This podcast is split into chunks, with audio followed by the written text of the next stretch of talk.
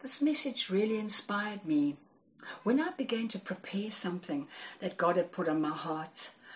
I, I had a greater awareness of the sovereign, sovereign God we serve, the greatness of God, and we can spend days in revelation of this. But the wonderful thing, what it does, is it enhances our faith and stretches us to believe and know God better, how really awesome He is. So the title of my message this morning is Sovereign God. And Genesis 1 verse 27, the Word of God teaches us that God made man in His image. Male and female, He made us in His image. Okay? And the intro for here is that in Psalm 139, and I want to read this morning from Psalm 139, verse 14 to 17, to uh, just bring in more of, of an idea for us to understand the wonderful God we serve, how intimate, how much He loves us, and how much He cares for us, our sovereign, wonderful God. And Psalm 139, verse 14 says, I praise you because I'm fearfully and wonderfully made. Your works are wonderful. I know them full well. My frame was not hidden from you when I was made in the secret place.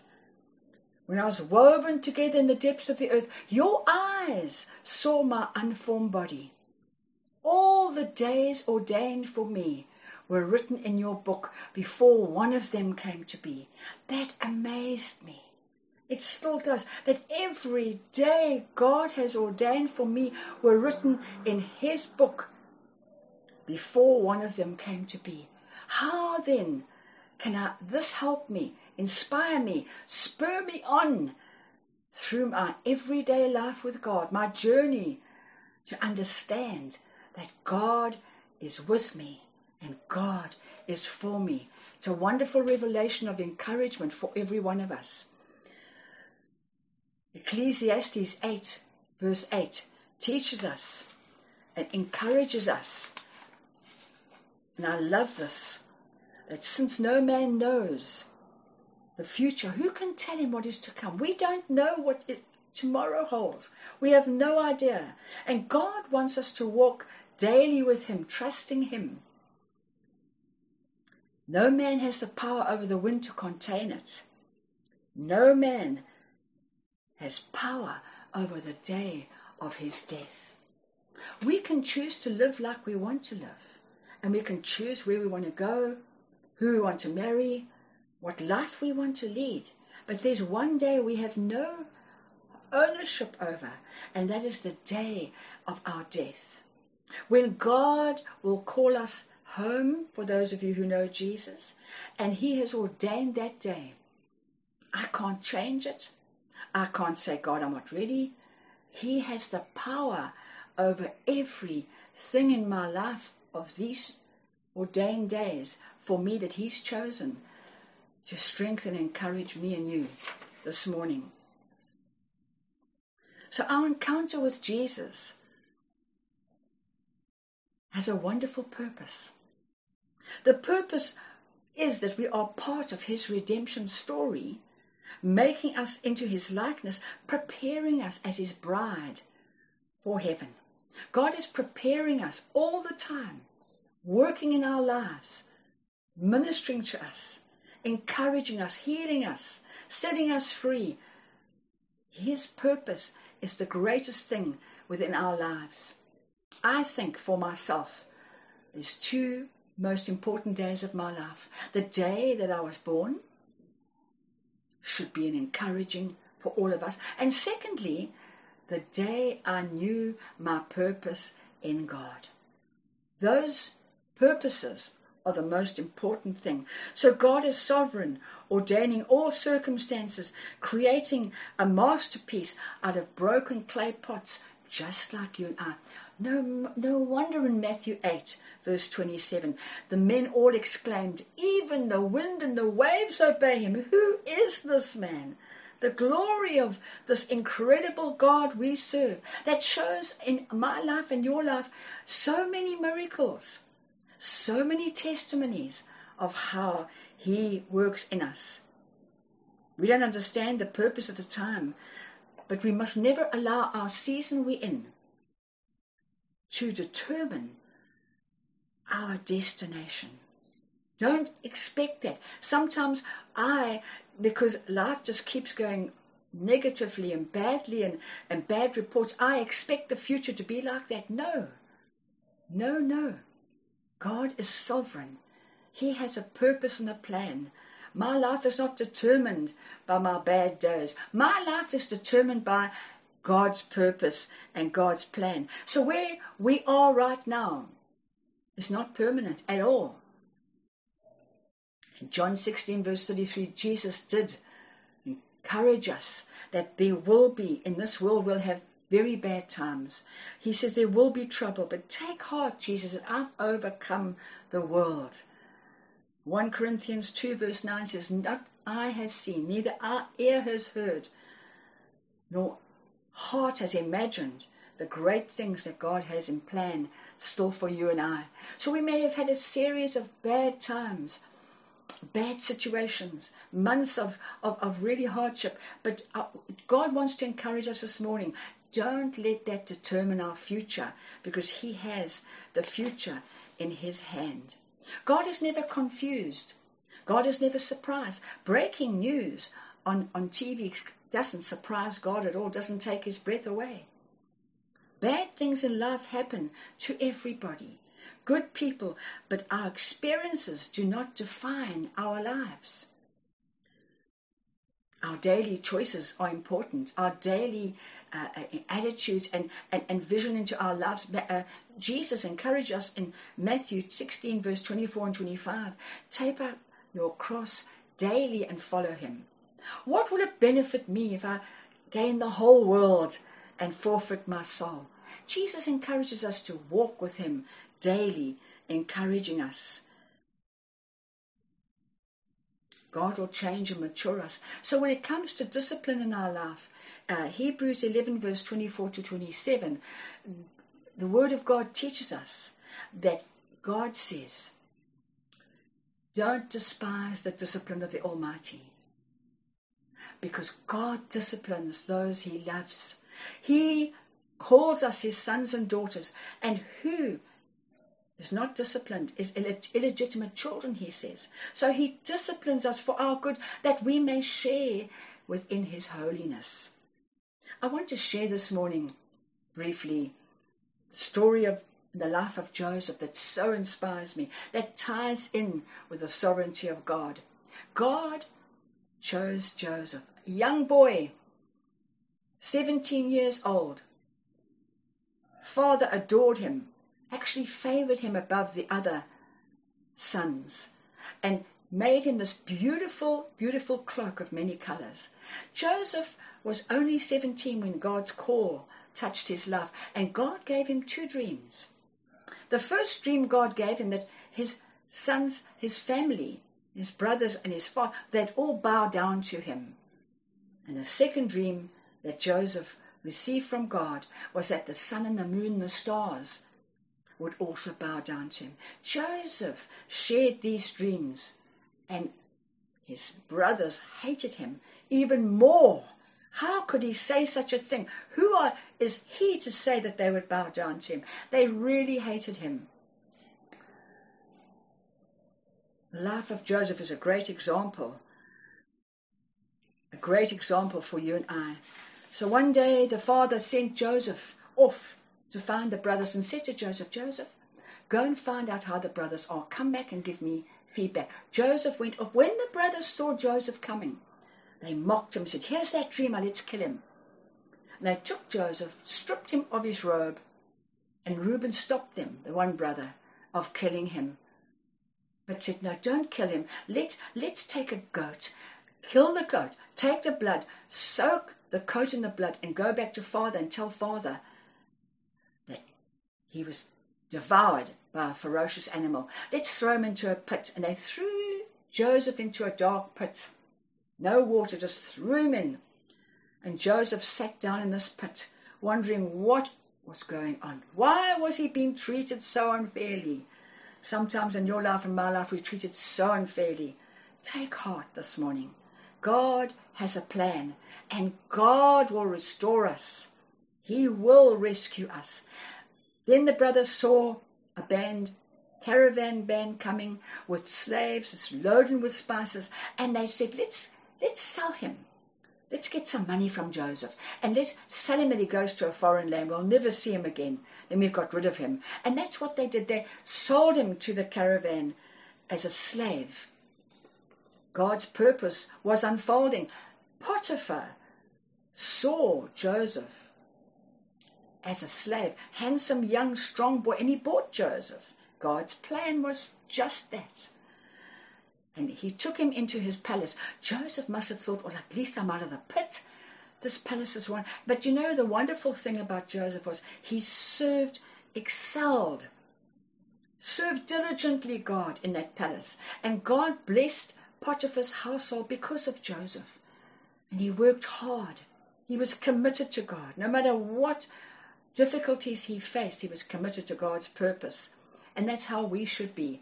No matter where we find ourselves placed, we serve God with wholeheartedness, knowing and believing that God is sovereign in and through our lives. Potiphar had a beautiful wife, and when she saw Joseph, she was lustfully attracted to Joseph. And she, one day, when there was no one in the home, she called up and she called for Joseph.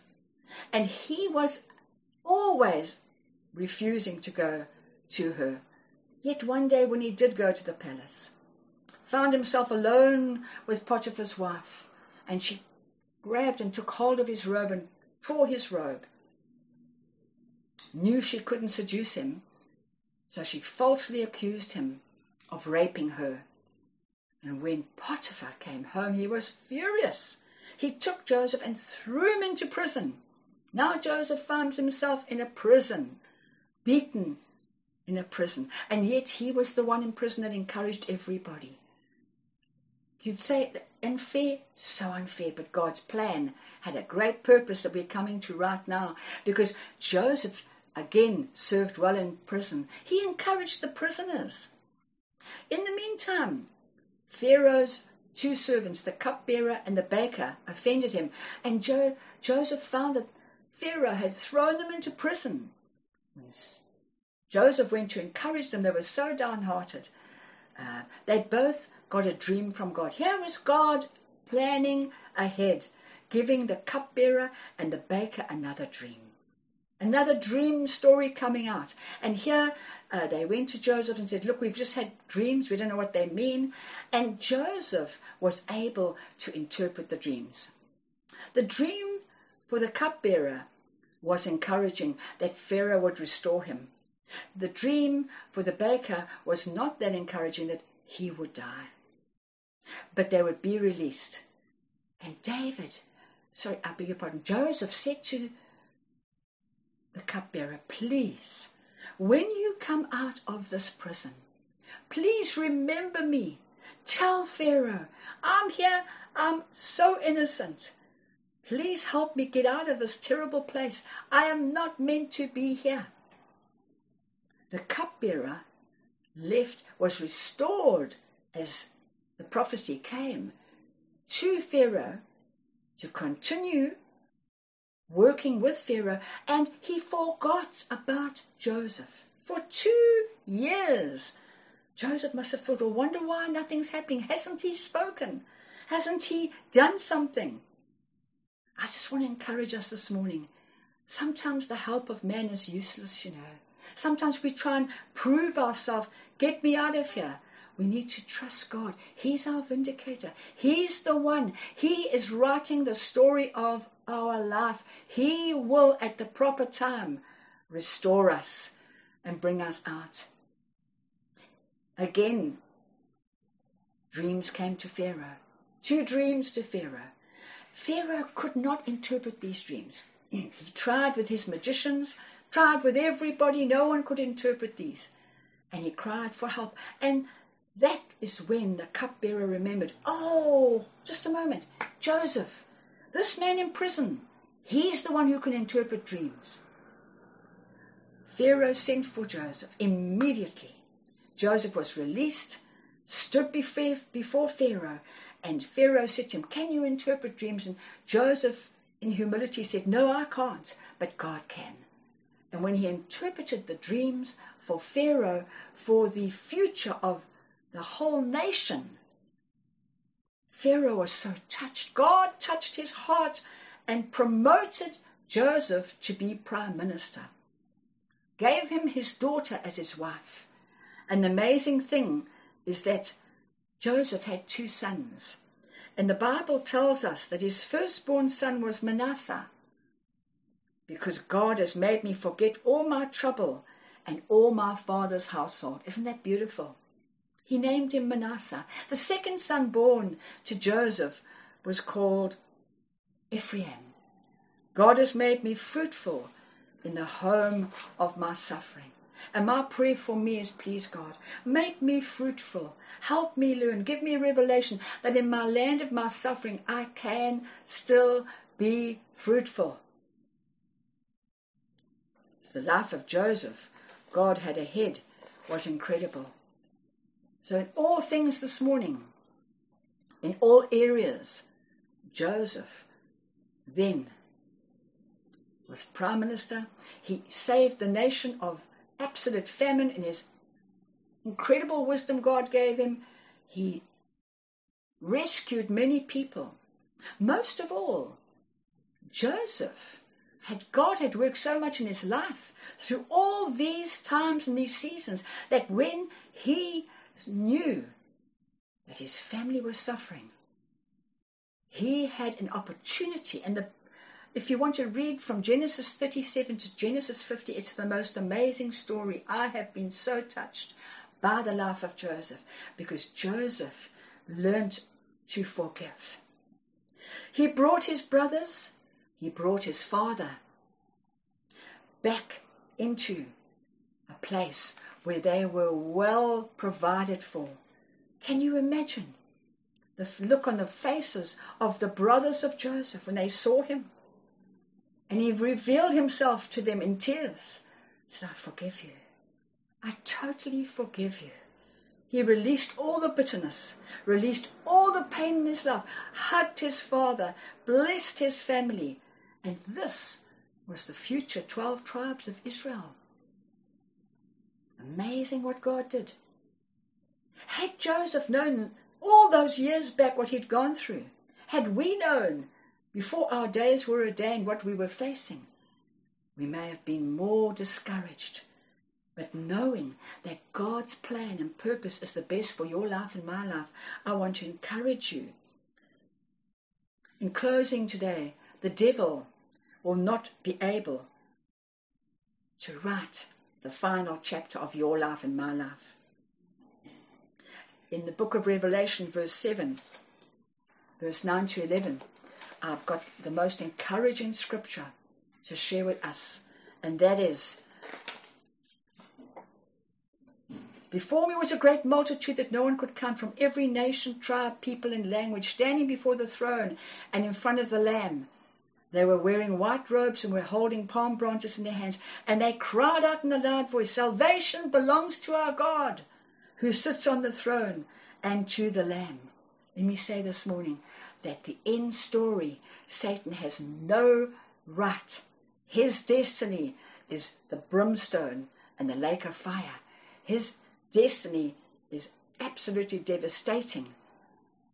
Our destiny is in that. We're part of that great multitude that no one could count. We're going to be holding palm branches and worshiping God, and He has no say over our lives ever. God is sovereign, and God has our purpose in His hand. And I pray whatever you are going through today, that that scripture would help us. The life of Joseph would encourage us that God is for us and not against us that He'll help us through every part of the trial, focusing our eyes on Jesus, the author and the finisher of our faith, worshipping God through our trials, and trusting God that He has ordained every day before one of them came to be. God bless you. Sending lots of love from Lighthouse Church. Looking forward to what God has ahead for us. in Jesus' name. Amen.